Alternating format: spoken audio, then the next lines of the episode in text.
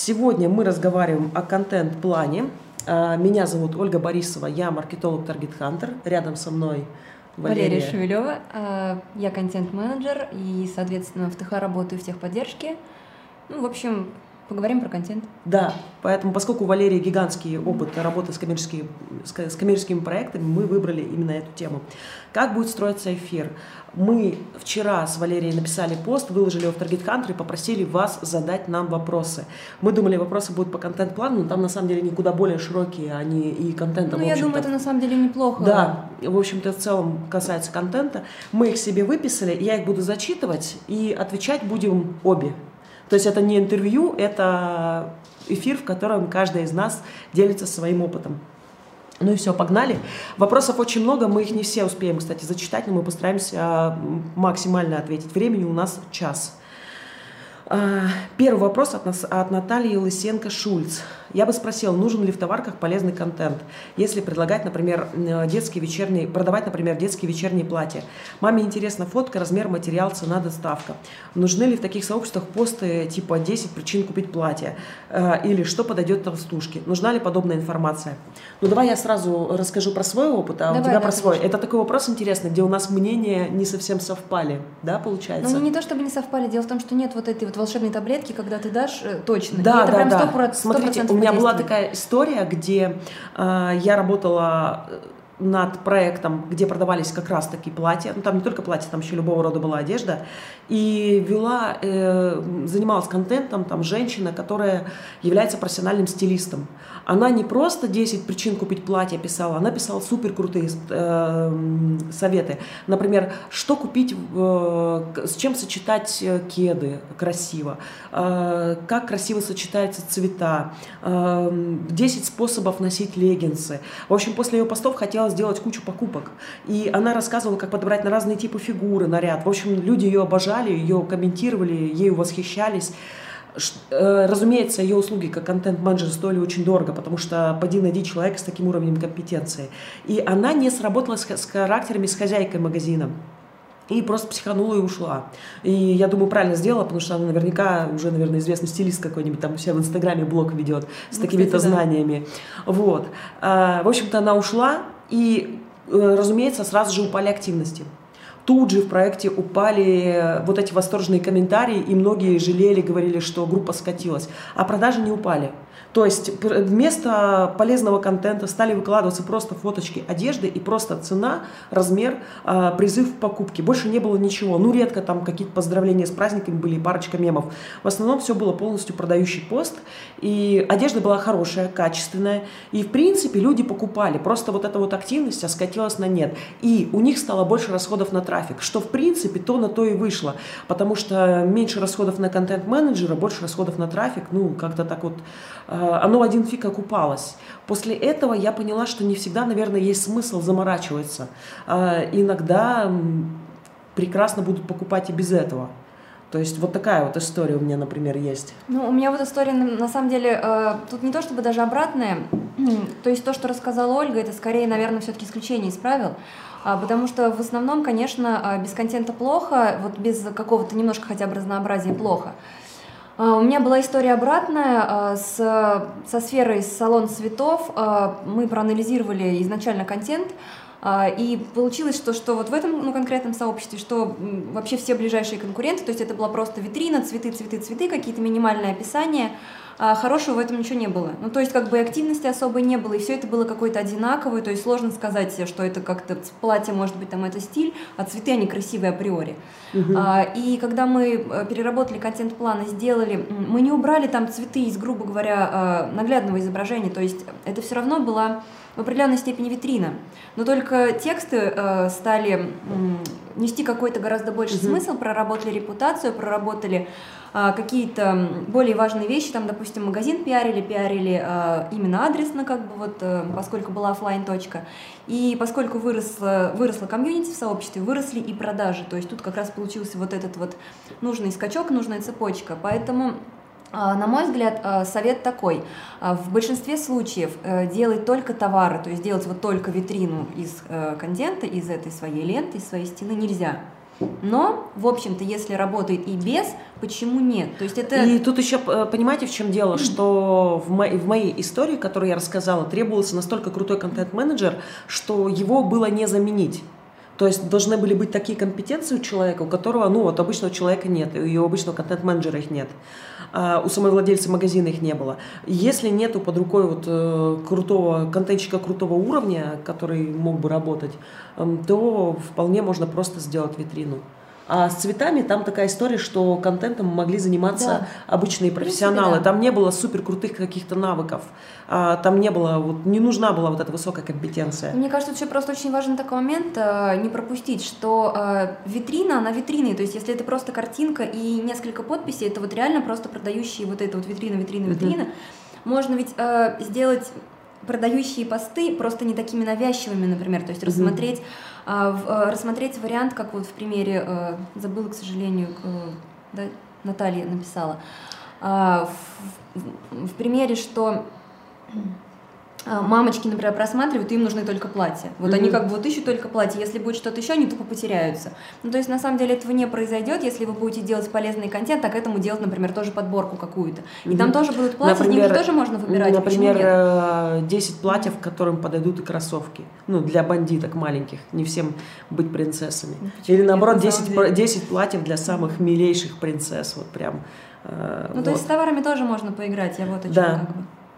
То есть, да, вот такой вот ответ без ответа на самом деле. Ну, кстати, на самом деле, вот сейчас как-то вспомнила, почему-то не пришлось это обсудить, как-то вот не пришла в голову идея. Сейчас пришла идея, почему бы не сделать опять-таки рубрикаторы, например.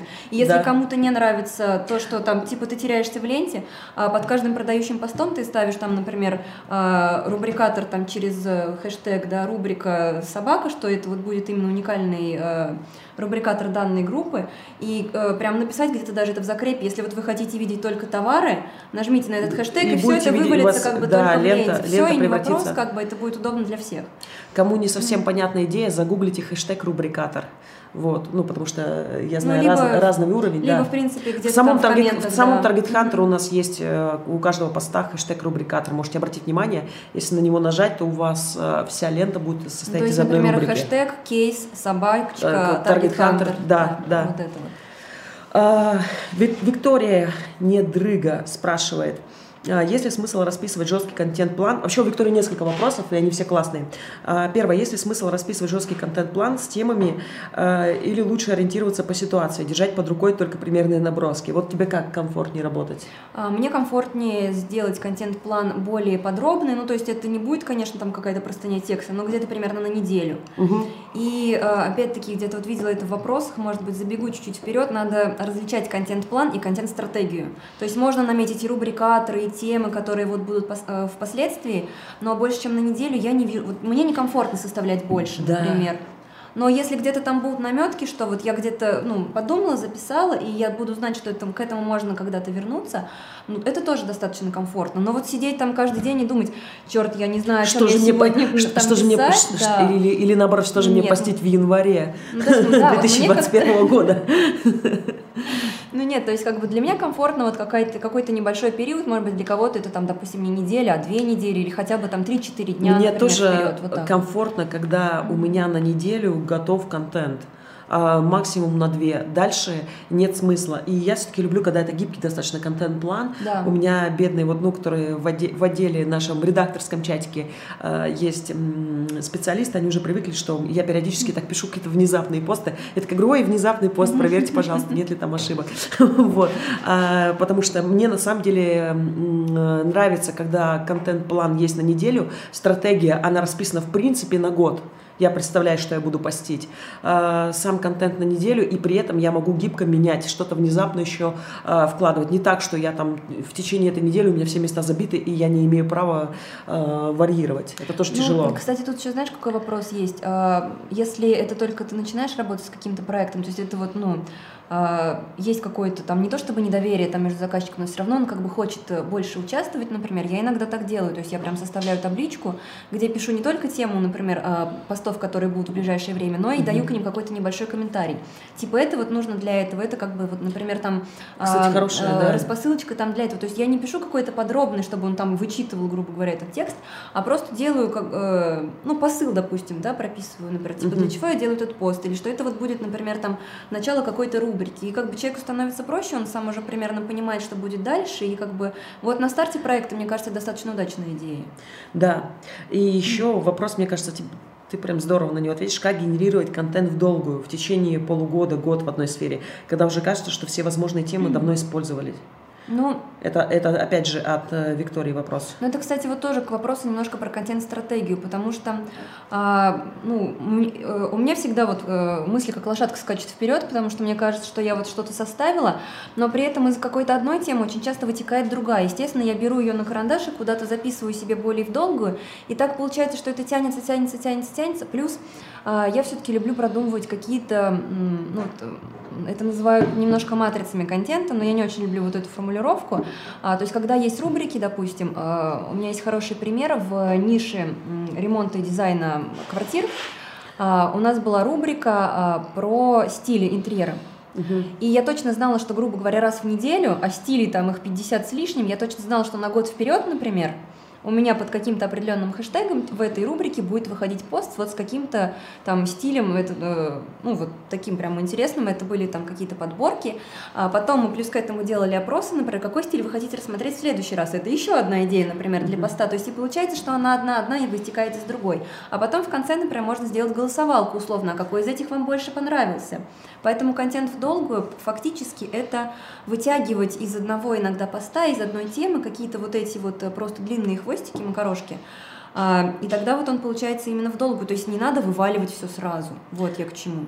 Мне помогают сами подписчики, то есть выложили пост, и они пишут, ой, какой ужас, вот в Яндекс.Дзене там намного проще.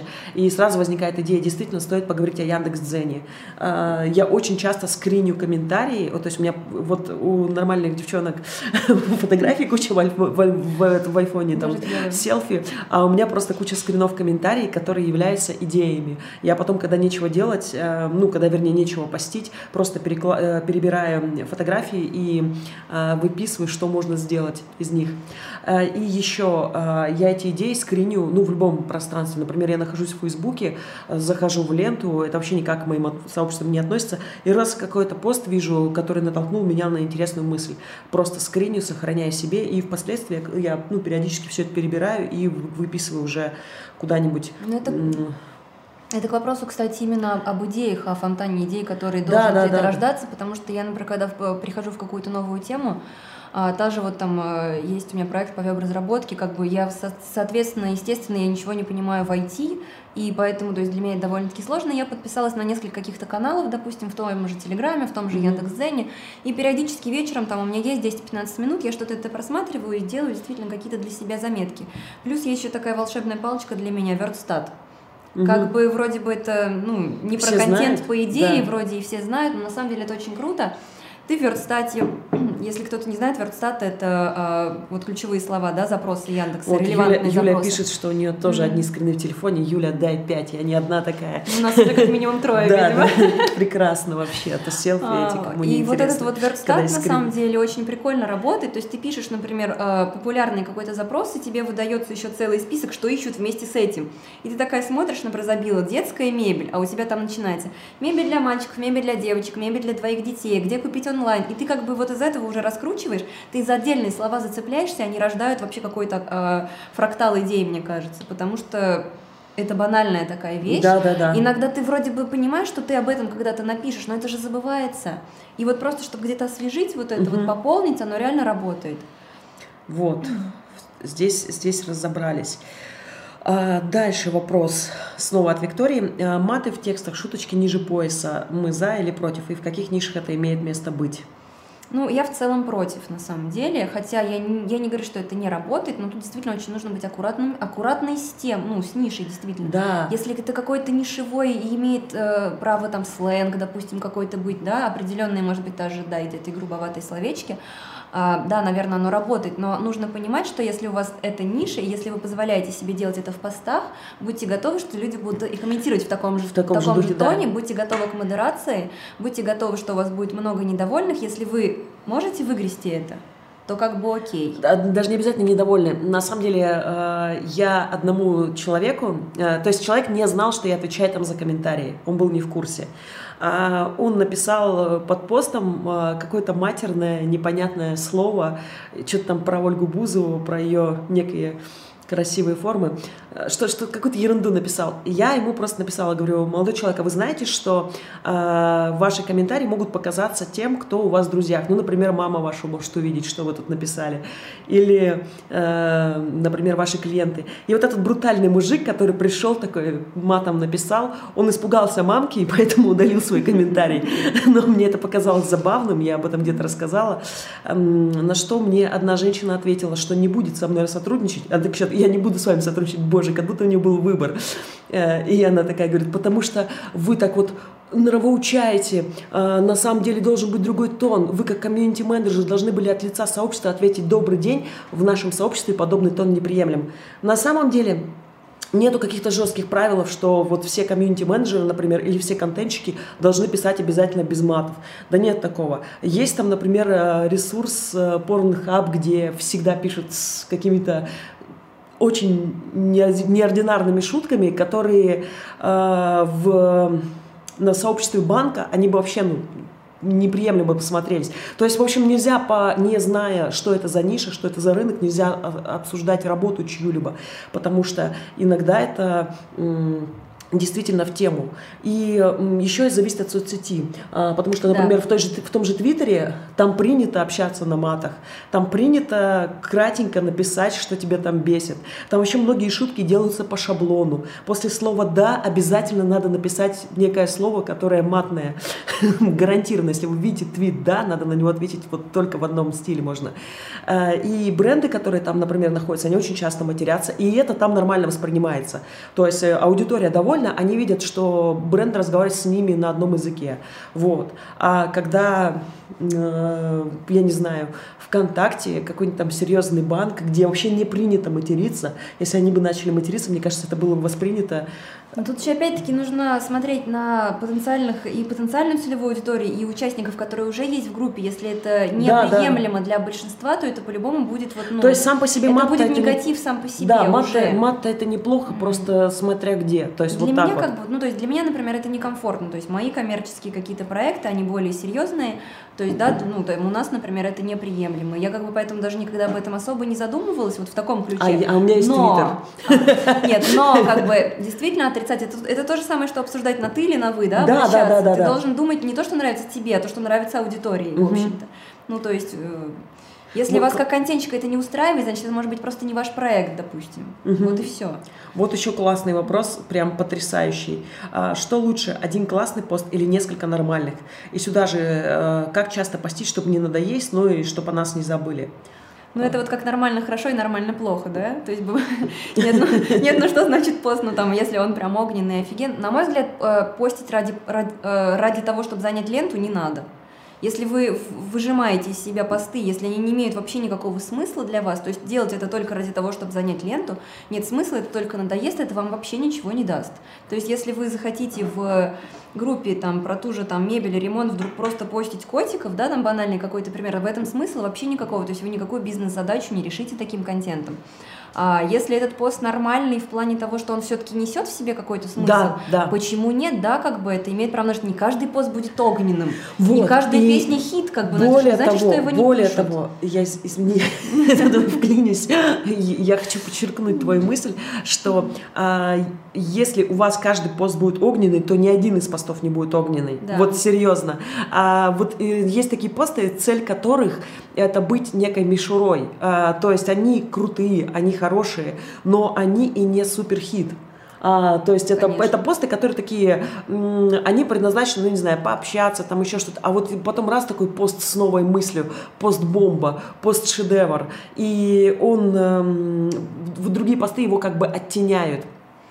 Но опять-таки тут важно не потерять вот эту вот грань, когда нормально хорошо или нормально вообще никак. Если вы автор, не пишите пост-мишуру. Не пишите пост, который вы предлагаете потом по всем группам, а контент-менеджеры думают: о, клево, это как раз будет мишура для моей статьи. Ну, типа, пусть он будет, он вроде неплохой, будет оттенять вот для суперкрутого какого-то контента. Если вы автор, всегда пишите огненные посты, вот я считаю. Ну, если вы не на своей площадке, а везде вот так вот предлагаете. Цельная мысль.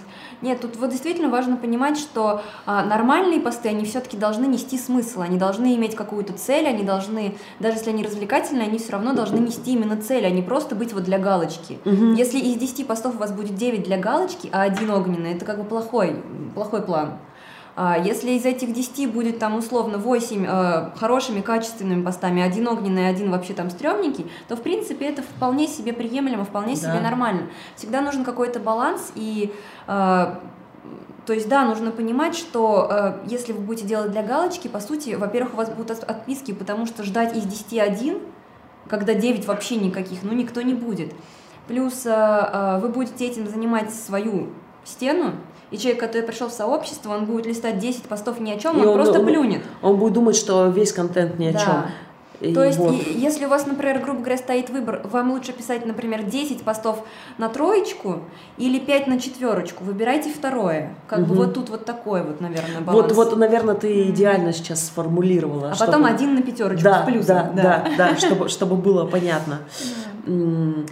Тоже классный вопрос. Насколько актуально сейчас соотношение контента по типу, ну, например, 20% продающий, 20% развлекательный, 60% профессиональный? Вот какое соотношение должно быть вообще? Давай я чуть-чуть немножко назад отмотаю, потому что там тоже где-то у нас был вопрос про типы контента. Да? Давай вот здесь сразу же расскажем, что... Из чего мы берем вот эти вот 100%? То есть основные 4 типа — это у нас какие? Продающие посты, новостные посты, развлекательные, репутационные. Конечно, там их можно и 10 распределить, но вот эти как бы будут основные. Единой формулы, конечно же, нет. То есть нельзя сказать 25, 25, 25, 25. Не для любой ниши это подойдет, опять же, да. Угу. Но в целом, если у вас будет... то есть я придерживаюсь какого плана? Если, например, у меня 10-12 постов в неделю, то где-то из них примерно 3-4 будут продающими, вот так вот. И примерно столько же будут развлекательными. То есть лучше сделать больше репутационного, вот, например, материала, больше новостного, чтобы он тоже нес какой-то вот смысл. Но продающей не должно быть, например, половина.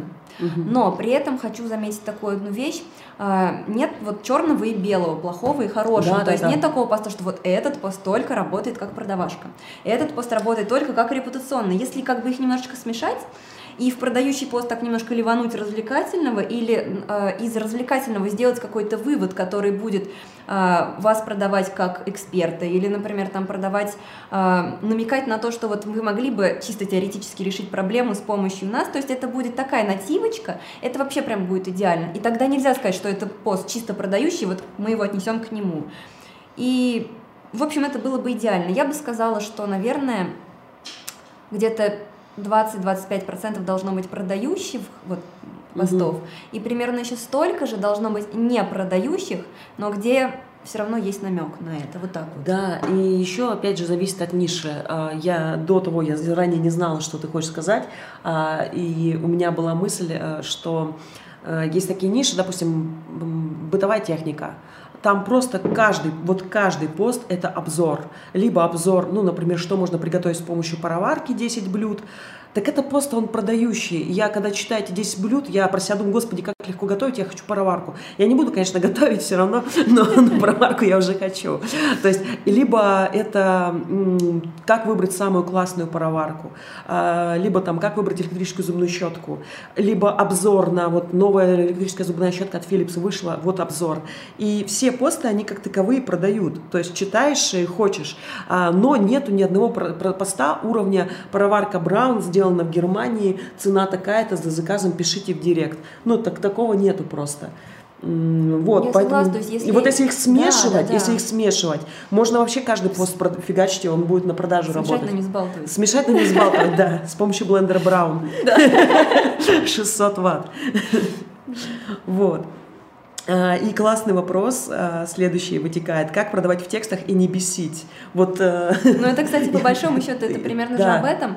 Я не помню, у кого недавно, кстати, видела такую очень интересную мысль, что ну, это вроде бы очень понятно, но когда это говорят вот, ну, такими словами, вообще не надо продавать. По большому счету, ведь мы не продаем, мы как маркетологи, да, там все в глубине души, мы должны понимать, что мы продаем не товар, а проблему, которая решается этим товаром. Поэтому если ваши посты будут гораздо более какими-то жизненными, гораздо более личными, гораздо более...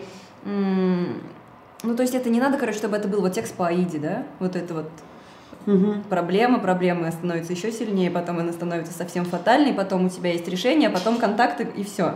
Вот как бы это работает, может быть, больше в таргете, да, например. Может быть, это иногда работает и в контенте, но реже.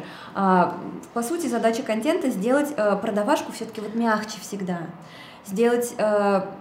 Ну, помочь реально проблему решить, по большому счету, тогда это не будет бесить. Вот. Не обязательно проблему, иногда это может быть просто обучение. Ну, там, допустим, бьюти-блогеры продают косметику на изи, они просто рассказывают, как они ей пользуются. Это вообще не решает особых каких-то... Ну, может, и решает какую-то проблему, но, типа тон кожи, там ровно, что-то же они для чего-то это делают, все вот это вот. Интересно, для чего, да? Да. То есть, ну, по факту...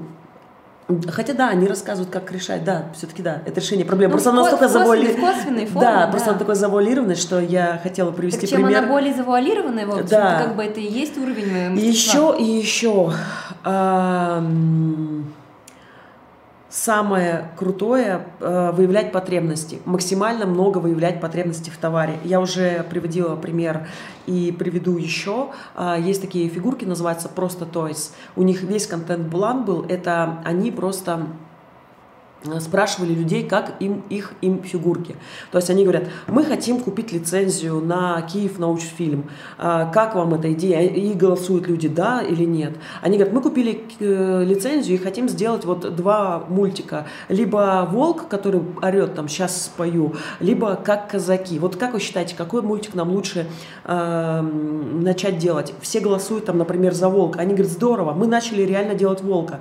Скажите, вот как вам прототип волка? Клевый, не клевый? И голосуют, что говорят, нет, волк должен быть в другой позе. Они реально переделывают этого волка, условно говоря, и говорят, а теперь, вот теперь нормально? И люди голосуют, что да, нормально. То есть полностью просто выявление потребностей. Это супер продающий контент. Народ копил деньги на фигурку Виктора Цоя тогда, когда еще не был готов прототип. То есть его еще не доделали. Они просто спрашивали, как вам лицо Виктора, и все говорили, что фигово, надо переделать. Они переделывали. Вот на этом застопорилось все, уже все сроки прошли, они все переделывали. А люди уже копили деньги, откладывали, потому что фигурка была очень дорогая и ну, не дешевая. И для некоторых эти деньги просто так потратить было довольно сложно. И вот просто из-за счета вот этого постоянного выявления потребностей точно так же работает, как нативная суперкрутая продажа. И это был один из первых моих проектов еще в начале. Я с тех пор всегда стараюсь, если я могу выявить потребность, если я могу что-то спросить у людей, я всегда спрошу. То есть я никогда не, допустим, как мы назовем наше обучение.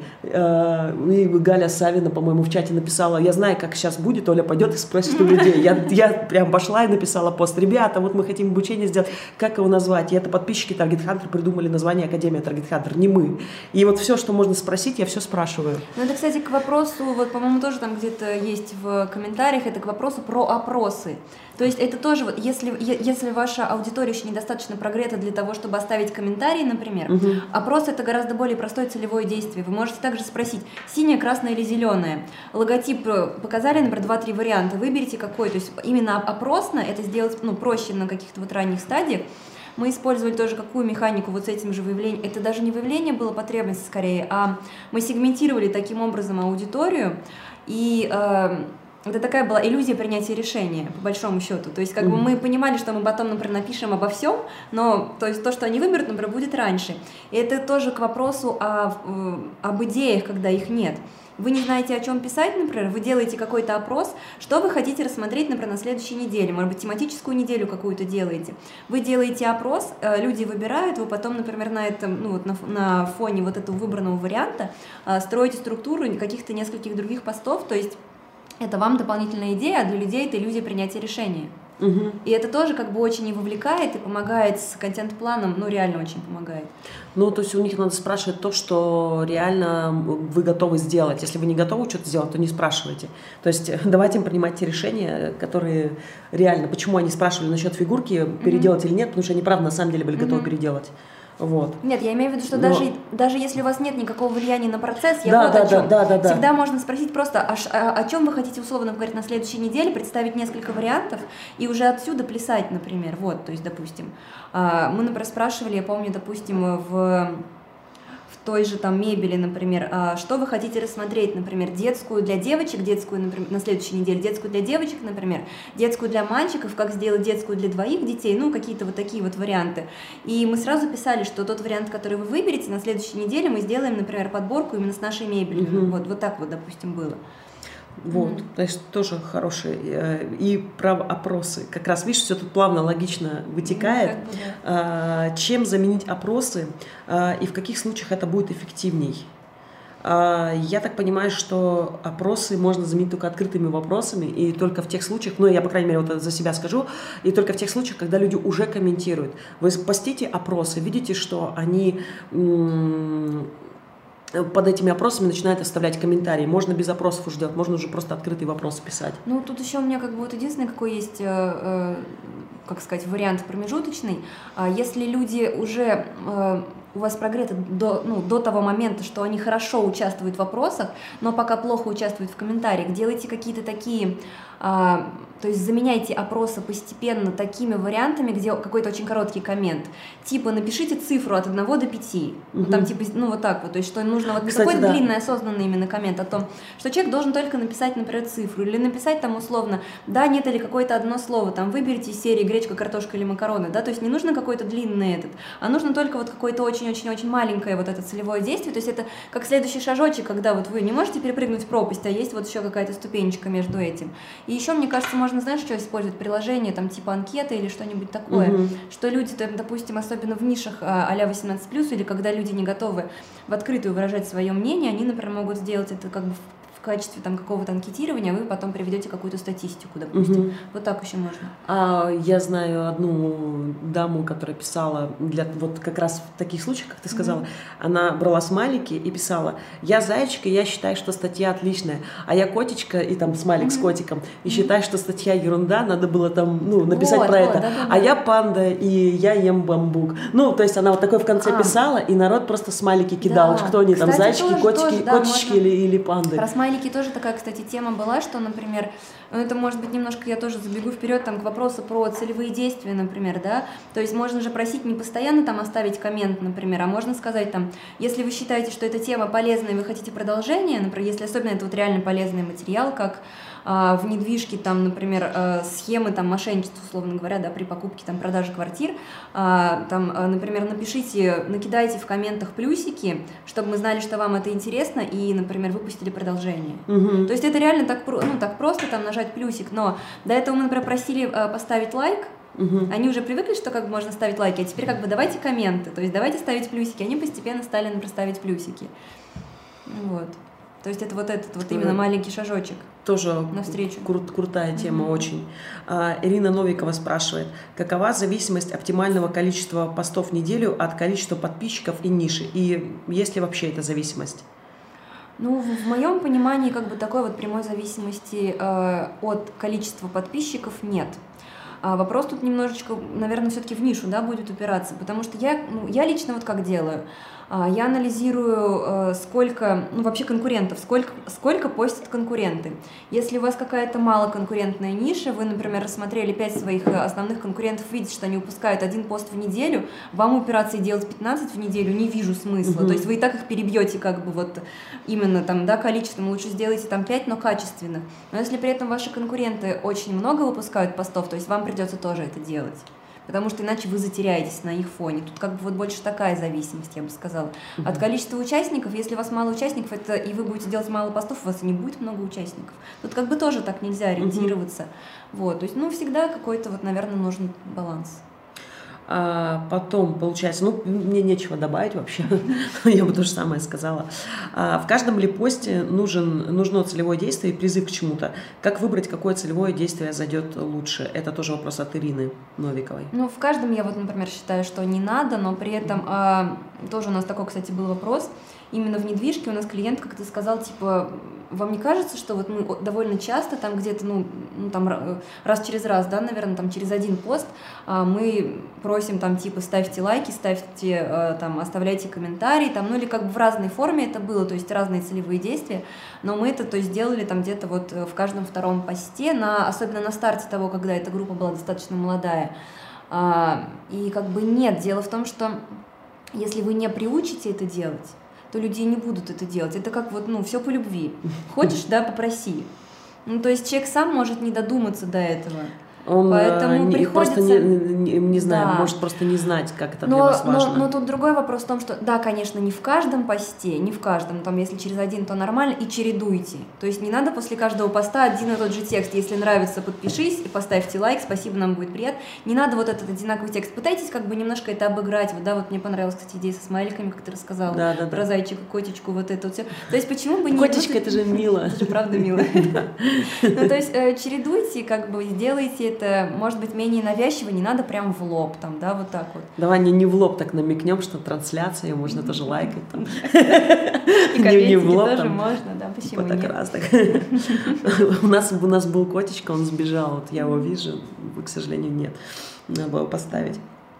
Я считаю, что еще зависит от общей идеи, ну, то есть не надо мыслить всегда в системе, ну, в общем, с контентом может быть очень широкий опыт.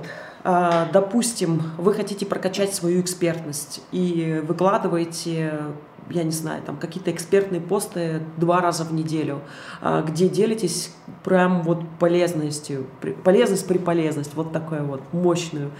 Да, вообще ничего не надо просить их делать. Допустим, вы хотите прокачать свою экспертность, чтобы впоследствии сделать, ну, упаковаться в какую-то классную услугу консалтинговую, оформить у себя в сообществе.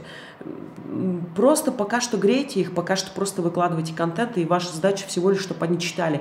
И просить их ни о чем тогда в этой ситуации, может быть, и не стоит. Может быть, вам вообще проще будет от их реакции отталкиваться и видеть, что, ага, это мало лайкают, мало комментируют, значит, неинтересно, значит, я другой пост сделаю. То есть, может, наоборот, для вас реакция будет тем, не к чему вы стремитесь, а каким-то маркером того, правильно ли вы идете, правильную ли дорогу вы выбрали. То есть нету тоже, опять же, единой какой-то системы. Ну, то есть, да, это всегда, то есть нет такой кнопки «Бабло», да. Но тут как бы что делать? Есть какие-то общие тенденции, общие рекомендации, но все равно ведь нужно все... Ну, то есть может быть ситуация, где ни в одном посте нафиг не нужен этот призыв, где вы просто тестируете, какая тема заходит. Вот. Мы, допустим, делали, нам нужно было упаковать некий продукт, и нам нужно было понять, на какую тему его вообще сделать, ну, такой информационный продукт. И мы просто выкладывали статью за статьей и следили, как будут реагировать люди. И все. Мы ничего их не просили делать. И там, где люди классно отреагировали, мы вот уже в рамках этой статьи, мы ее расширили до серии статей. Человек, который писал статью, стал ассоциироваться вот с конкретной нишей у людей. И только после этого мы выкатили этот продукт. То есть вот, например, у нас была такая стратегия. Там мы ничего не просили делать. Нам было важно посмотреть на их вот естественную эту реакцию. Но это, то есть это просто как вот пример того, что везде есть исключения. То есть вот так, конечно, да, безусловно. То есть вообще везде. Еще вопрос. Как понять, на какую тему сделать опросы, какие варианты ответов туда писать? Ну, это немножко, да, продолжает нашу, в принципе, эту же тему. Да. На мой взгляд, в вопросе есть какой нюанс? Не надо очень сильно его перегружать. Ну, особенно, по крайней мере, на ранних порах. То есть вопрос должен быть простой, интуитивно простой. Человек не должен очень долго над ним думать, в принципе.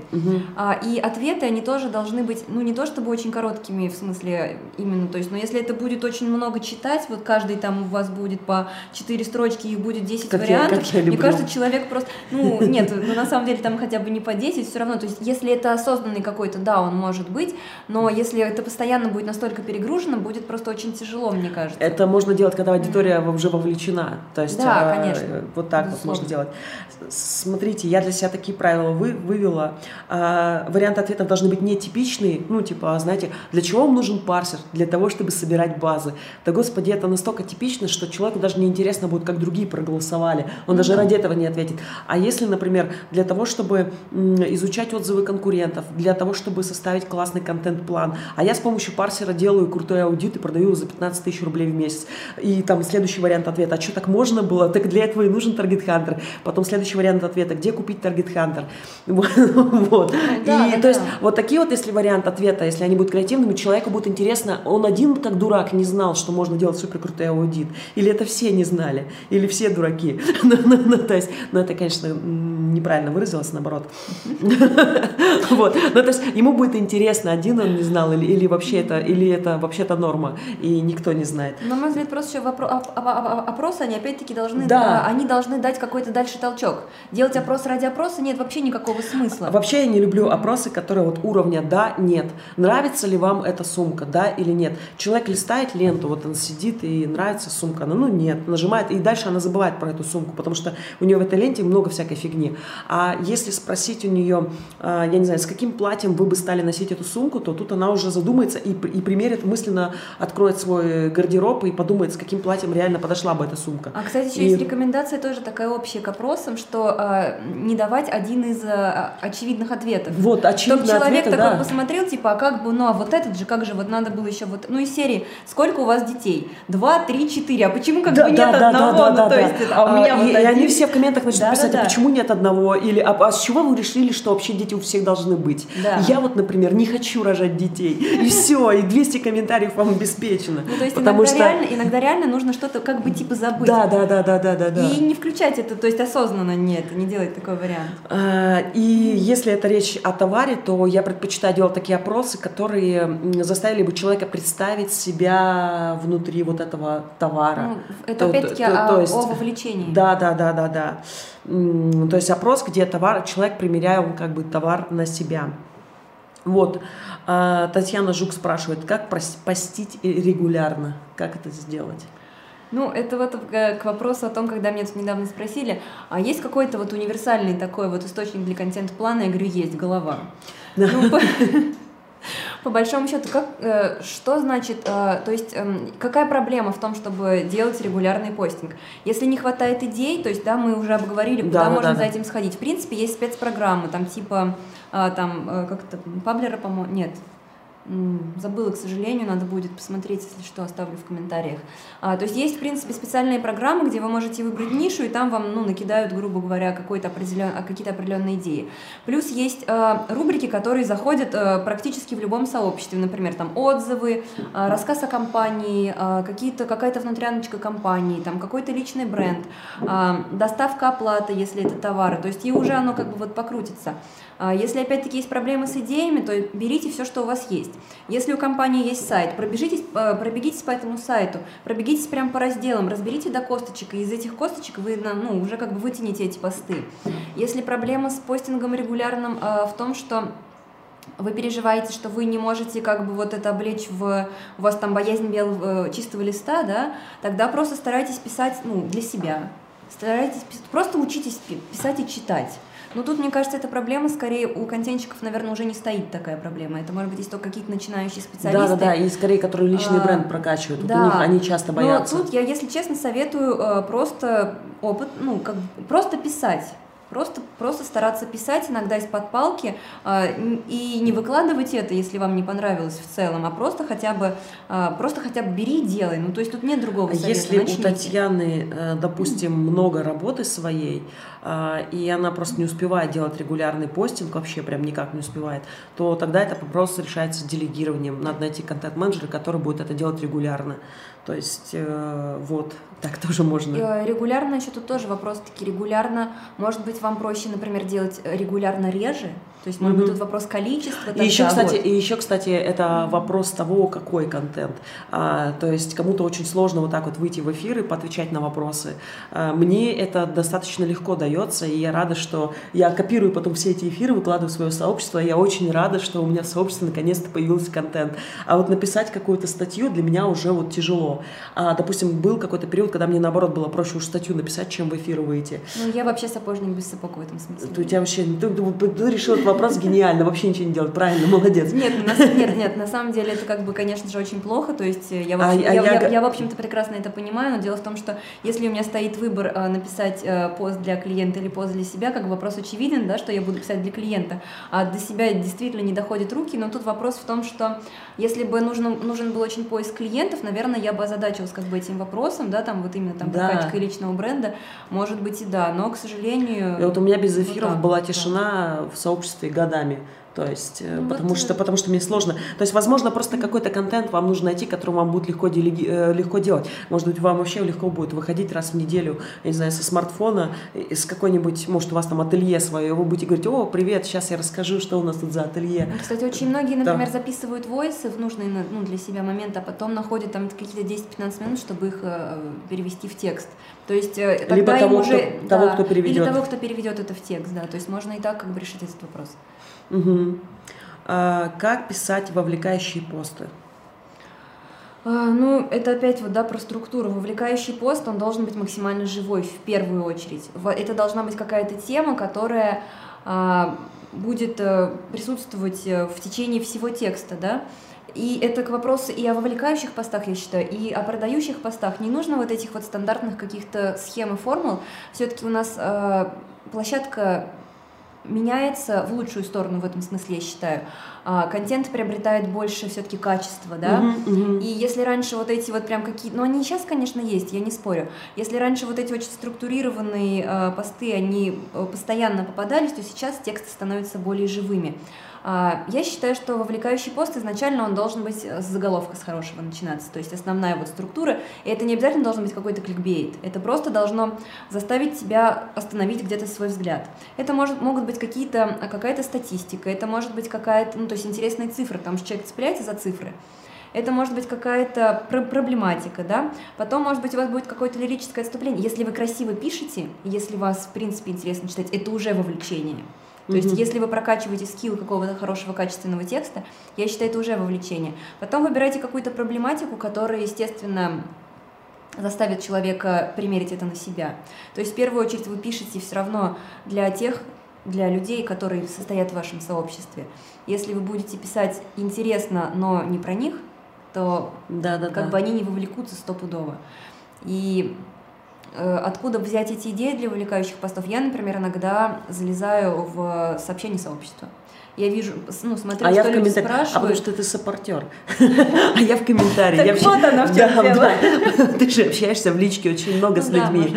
А я в комментариях смотрю, потому что я комьюнити, я не саппортер. У меня нет, я даже не догадалась почитать личку. У меня много достаточно проектов, где не такое большое вовлечение. А вот в сообщество люди пишут, и я иногда залезаю туда и смотрю, что они спрашивают об одних и тех же, грубо говоря, вещах, я понимаю, что это их волнует, значит, как бы нужно использовать это как... Вот реально, я не догадался, это такой простой ход вообще. У нас, мне кажется, с тобой сегодня удачный симбиоз, кстати, мы на многие вещи смотрим просто с разных сторон. Да, это вообще прекрасно, абсолютно.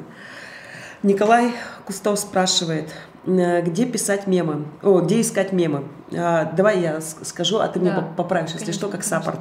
Открывайте Target Hunter, поиск сообщества, поиск, да? Поиск сообщества, там раскрывается вкладочка, и есть варианты. Можно найти сообщество по названию, можно найти сообщество по ключевой фразе в статусе, можно найти сообщество по ключевой фразе в описании. Собирайте все сообщества ваших конкурентов. Можете вручную их отсортировать, убрать там супер какие-то скучные. После этого заходите в вкладку «Сбор посты». В качестве входных данных используйте ту базу, которую вот мы только что собрали, вот с этих вот 3 вкладок. Сбор посты за последний месяц. Собираем все посты и сортируем по количеству лайков.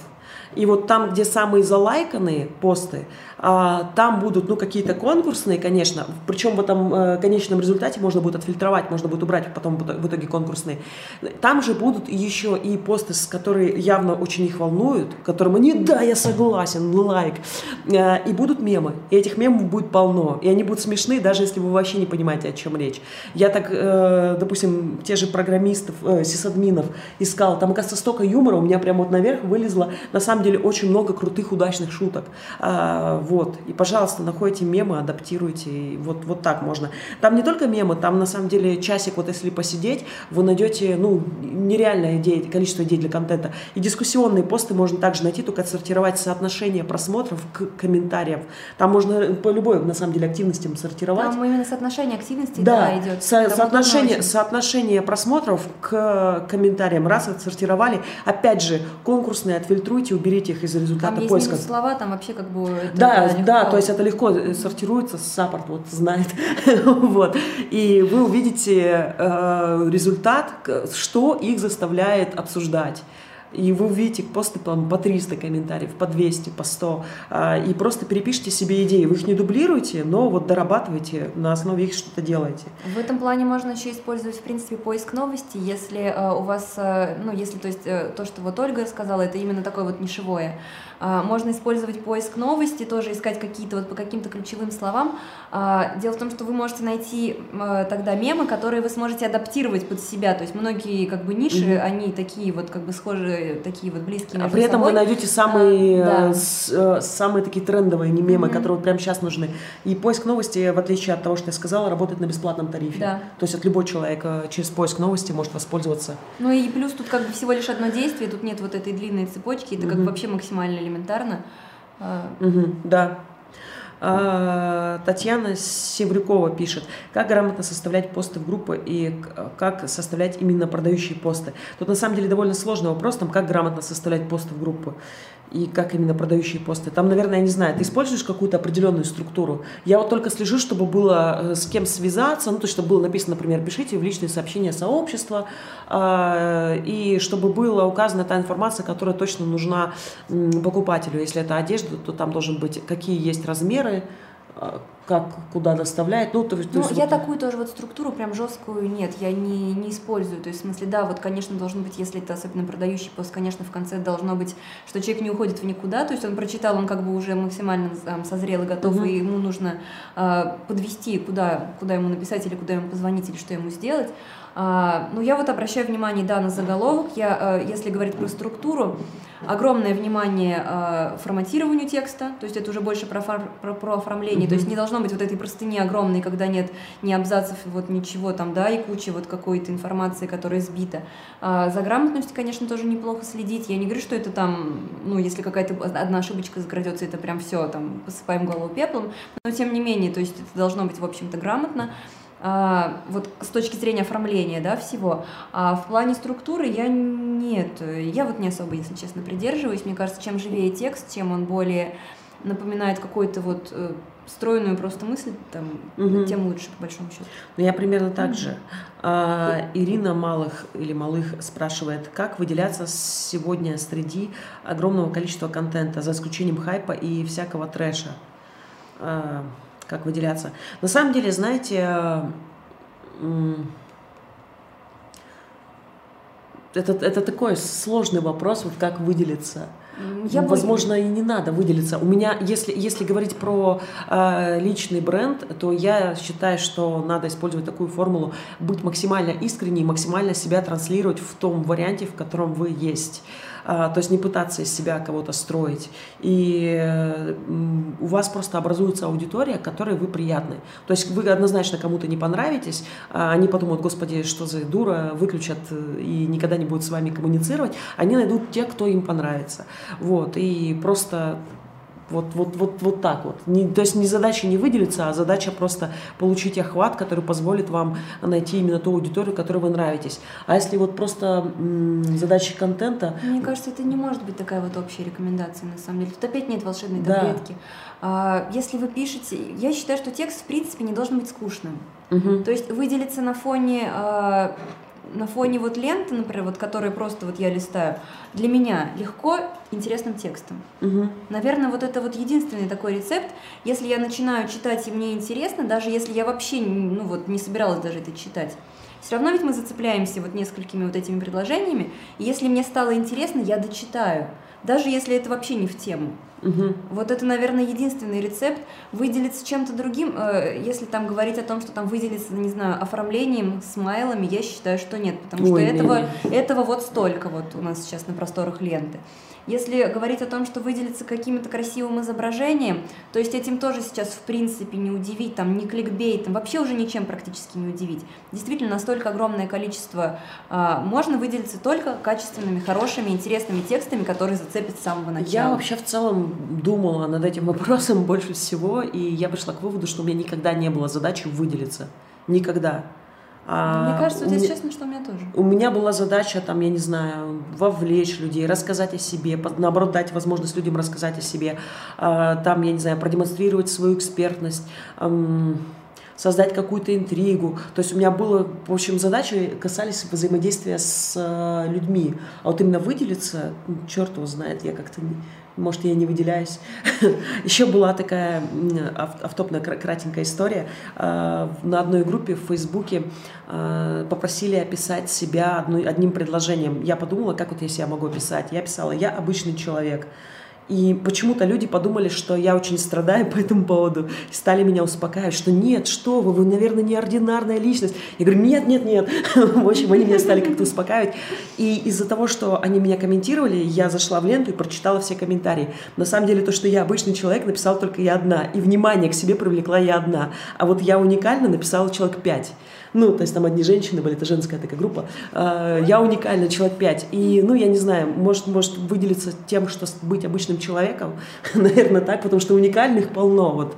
Ну, кстати, сейчас вот в нашем современном обществе иногда быть нормальным, это уже выделится. Даже в дзене, вот там зайдите в дзен, это максимальное... Или лучше не заходить. Лучше не заходить. Ну, допустим, вы утром не можете проснуться, вот сонно, такие, зайдите в дзен, там, господи, там кликбейт на кликбейте. И я читаю осознанно только один пока что канал, который абсолютно адекватно пишет. И он нормальный, вот он этим выделился. Хотя этих кликбейтов, этих тем, вот этих подливаний из пустого порожного, вот этих вот сплетен, желтых заголовков там полно. А обычно человек выделяется. Может быть и так. Может быть реально быть нормальным стало... Да, обыкновенным. Даже не то, чтобы нормальным. Возможно, это как раз и есть норма быть неординарным. Возможно, так. Ну, быть обыкновенным. Вот может быть так. Я не знаю. Нет, на самом деле, может быть, действительно быть проще, ближе к людям. Да. Вот, мне кажется, ты идеально сформулировала. Мария Лукьянова спрашивает. Так, где брать идеи на постов, мы отвечали. Сейчас вот на самом деле уже время закончилось. Мы буквально еще минут 5 поотвечаем, потому что да, потом уже будет у нас в этом же студии эфир на Академию Target Hunter, поэтому нам ее надо будет освободить. Так, какой вид контент-плана лучше использовать для отправки заказчику? Ну, тут, кстати, очень реально простой ответ для меня. Я не пользуюсь никакими сторонними программами, я все делаю в банальной Excel-ке. Единственное, что, то есть, я пробовала, тестировала как бы разные варианты. Для себя я делаю отдельно и для заказчика отдельно. Угу. Потому что если я делаю для себя какие-то ремарки, как бы я только путаю этим заказчика. То есть я не создаю общий, грубо говоря, Google Doc, да, вот эту там Google таблицу, которую я отсылаю и заказчику, и себе, потому что это неудобно. Я делаю отдельно для себя я помечаю для наглядности цветами, например, там продавашка это, там развлекашечка или что-то, то есть я как бы вот где-то там себе потом ставлю, ну то есть это моя, грубо говоря, помойка там, и смысл путать клиента нет никакого. Для клиента я обычно создаю такую же Excel-табличку, я прописываю ему какие-то основные рубрики, основные тематики. Изначально, как я уже говорила, расписываю чуть-чуть какие-то посылы, ну, чтобы не было непонятно по теме, о чем я вообще собираюсь писать, например. И делаю контент-план на неделю. Если есть необходимость, то есть мы потом утверждаем, например, что каждую неделю, допустим, он смотрит этот контент-план, в 99% случаев неинтересно дальше. Ну, то есть вот неделя-две, например, нашего сотрудничества, человек смотрит, как бы, если ему нужно, он задает какие-то уточняющие вопросы, после этого как бы уже идет вот какой-то там процесс доверия, по большому счету, ему уже не нужен вот этот оформленный контент-план, если ему что-то нужно, он задаст вопрос, как бы мы это просто обсудим или там...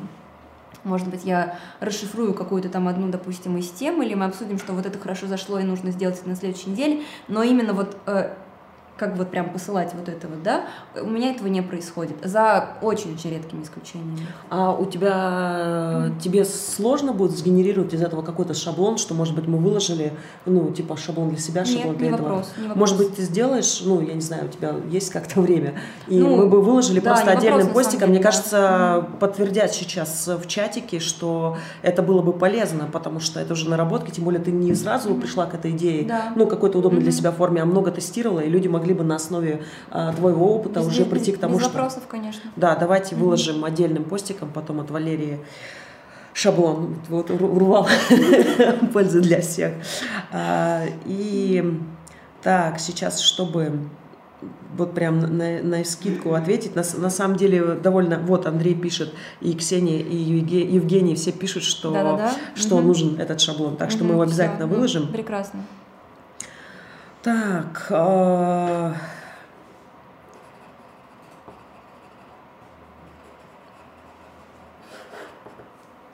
самом деле полно вопросов. Вот настолько много вопросов, что можно было бы еще смело прям второй эфир на эту тему проводить. Короче, я поняла, что я остаюсь в Питере. Не уезжай к себе, да, оставайся в Питере. Я даже не знаю, на чем закончить эфир.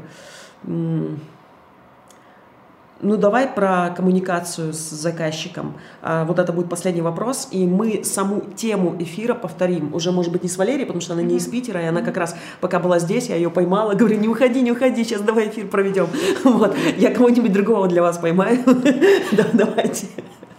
И выведу на эфир. Вот Нина Марсекина. Я так боюсь читать фамилии. И самое главное, что я Нину в лицо прекрасно знаю. Я вот впервые прочитала ее фамилию. Для меня это всегда было просто Нина. Вот Нина спрашивает. Вопрос такой. Нужно ли соглашаться с заказчиком, если они хотят видеть, ну, допустим, только продающие посты? А ты понимаешь, что людей надо развлекать и вовлекать. Заказчик говорит, нужны продажи. Вот стоит ли вообще идти на поводу? А если не идти на поводу, то как вот человеку объяснить, что он не прав? Самое смешное, буквально вчера в совершенно другой ситуации обсуждали именно эту тему. Я считаю, что не должны идти на поводу. Я объясню, почему. Если вы уважаете себя как специалист, и заказчик нанимает вас как специалиста, то есть ну, смысл ему платить, грубо говоря, за то, что... То есть он вам платит за вашу компетентность. То есть если вы можете объяснить ему, то есть я не говорю, что нужно вот спорить, а я считаю, что нужно так. И как бы ничем не мотивировать, так, конечно же, нельзя, ничем не объяснять. Так, конечно же, нельзя. То есть, если вы приводите доводы, что вот эти посты нужны для того-то, вот эти посты нужны для того-то, я как специалист, как эксперт считаю, что вам нужно сделать вот так, вот так и вот так, я не говорю, что не может быть компромисса. То есть, да, например, вы можете сказать, что хорошо, давайте протестируем большее количество продающих постов. Или давайте скорректируем, например, сделаем, там, допустим, новостные посты, добавим в них больше элемент, например, продаж, да, или там, ну, там развлекательный какой-то материал, например, мы сократим, за счет этого мы сделаем там какой-то репутационный, который тоже будет, например, больше влиять на продажи. То есть можно всегда найти какой-то баланс. Но если заказчик считает, что вот он знает как лучше и вообще не хочет к вам прислушиваться, я считаю, что это изначально очень плохо будет для проекта. Поэтому вот идти совсем на поводу я не согласна. У меня был такой случай, вот у нас, кстати, много где вот такие вот мнения полярные. Не то чтобы у меня мнение другое, я, в принципе, я с тобой согласна, но у меня был такой случай, когда у меня выходил подписчик 60 рублей на проекте, минимум 60-100 рублей. Почему? Потому что там это была просто группа визитка, где просто продавались услуги, там не было ничего интересного. И я клиенту писала рекомендации, что давайте, смотрите, у вас такая тема классная, давайте даже я вам буду вести, даже со скидкой, согласна, просто невозможно, ну так дорого. Я говорила, что я не могу дешевле привести им подписчика. Почему? Потому что люди не подписывались, им было неинтересно. Ну, что, там даже обновления никакого нету, просто вот сплошная продажа. Дело в том, что ему это нравилось, и это окупалось. То есть все, люди в итоге, часть людей, которые приходили в группу, она покупала, и он был готов платить вот по эти 100 рублей за подписчика, 60-100 рублей. А вести проект он был просто не готов. И я пыталась с ним биться, бороться, и в итоге решила, что ладно, черт с ним, это его бизнес.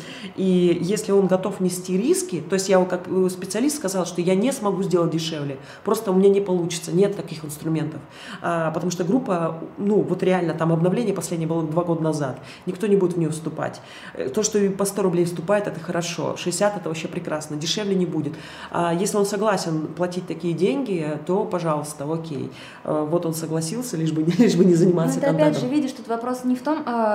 что тут вообще кардинально, типа, что он не занимается этим, а уж если он этим занялся, да, то как бы все-таки к специалисту он должен прислушаться. Если, было бы обидно, если бы он занялся, да, и сделал бы это так, что один фиг, блин, по 60 рублей вот, подписчики. То есть, нет, было бы ужасно. Я не говорю, да, что нужно вот прям как это, да, как баран упертый стоять вот на каком-то очень своем вот этом мнении. Все обсуждаемо, естественно, клиент, он лучше варится в своем бизнесе, и вы... Я очень часто, как контентщик, наоборот, рада и каким-то идеям, да, от клиента, например. Но, тем не менее, вы должны понимать и ценить себя, в общем-то, как специалиста. Если вас совсем на проекте не слушают, как бы я считаю, что вы будете только себя угнетать и угнетать и угнетать, и делать хуже. Я вообще не могу с такими работать, где мне не слышат, не знаю, я слишком нежная. Я всегда борюсь как бы до последнего за то, что я всегда человеку объясняю, говорю, если я вот так говорю, это не потому, что мне так удобно, потому что я хочу, чтобы у вас было лучше. Вот. Как бы, и вот если человек не может понять эту мысль, это бывает, к счастью, редко, то есть, конечно, всегда мы обычно договариваемся, и всегда все становится хорошо, но если вдруг так происходит, и вот, ну, бывают токсичные отношения в личной жизни, бывают токсичные отношения между заказчиком и клиентом, если так случилось, я все-таки думаю, что если вы не можете настоять, и все равно получается, да, плохо, ну, к сожалению, да, вам придется в такой ситуации расстаться, я думаю. Вообще, когда токсичные отношения с кем-либо складываются, лучше расставаться и не тратить на это силы. Какая-то минорная нота у нас немного получилась. Это потому что часики тикают, надо хорошие отношения выстраивать. Чтобы она, да, была мажорной, я вот как бы действительно считаю, что цените себя как специалистов, да, цените ваших клиентов как экспертов и используйте ваши скиллы совместно, да, тогда будет все огонь. Все, тогда спасибо большое, что приехала в гости в Питер и зашла на эфир. Спасибо, что позвали. Да, спасибо вам большое, что посидели, что задали вопросы, что слушали этот эфир или кто будет смотреть записи. Вот, все. Да, всем спасибо, все свободны. Спасибо большое, пока.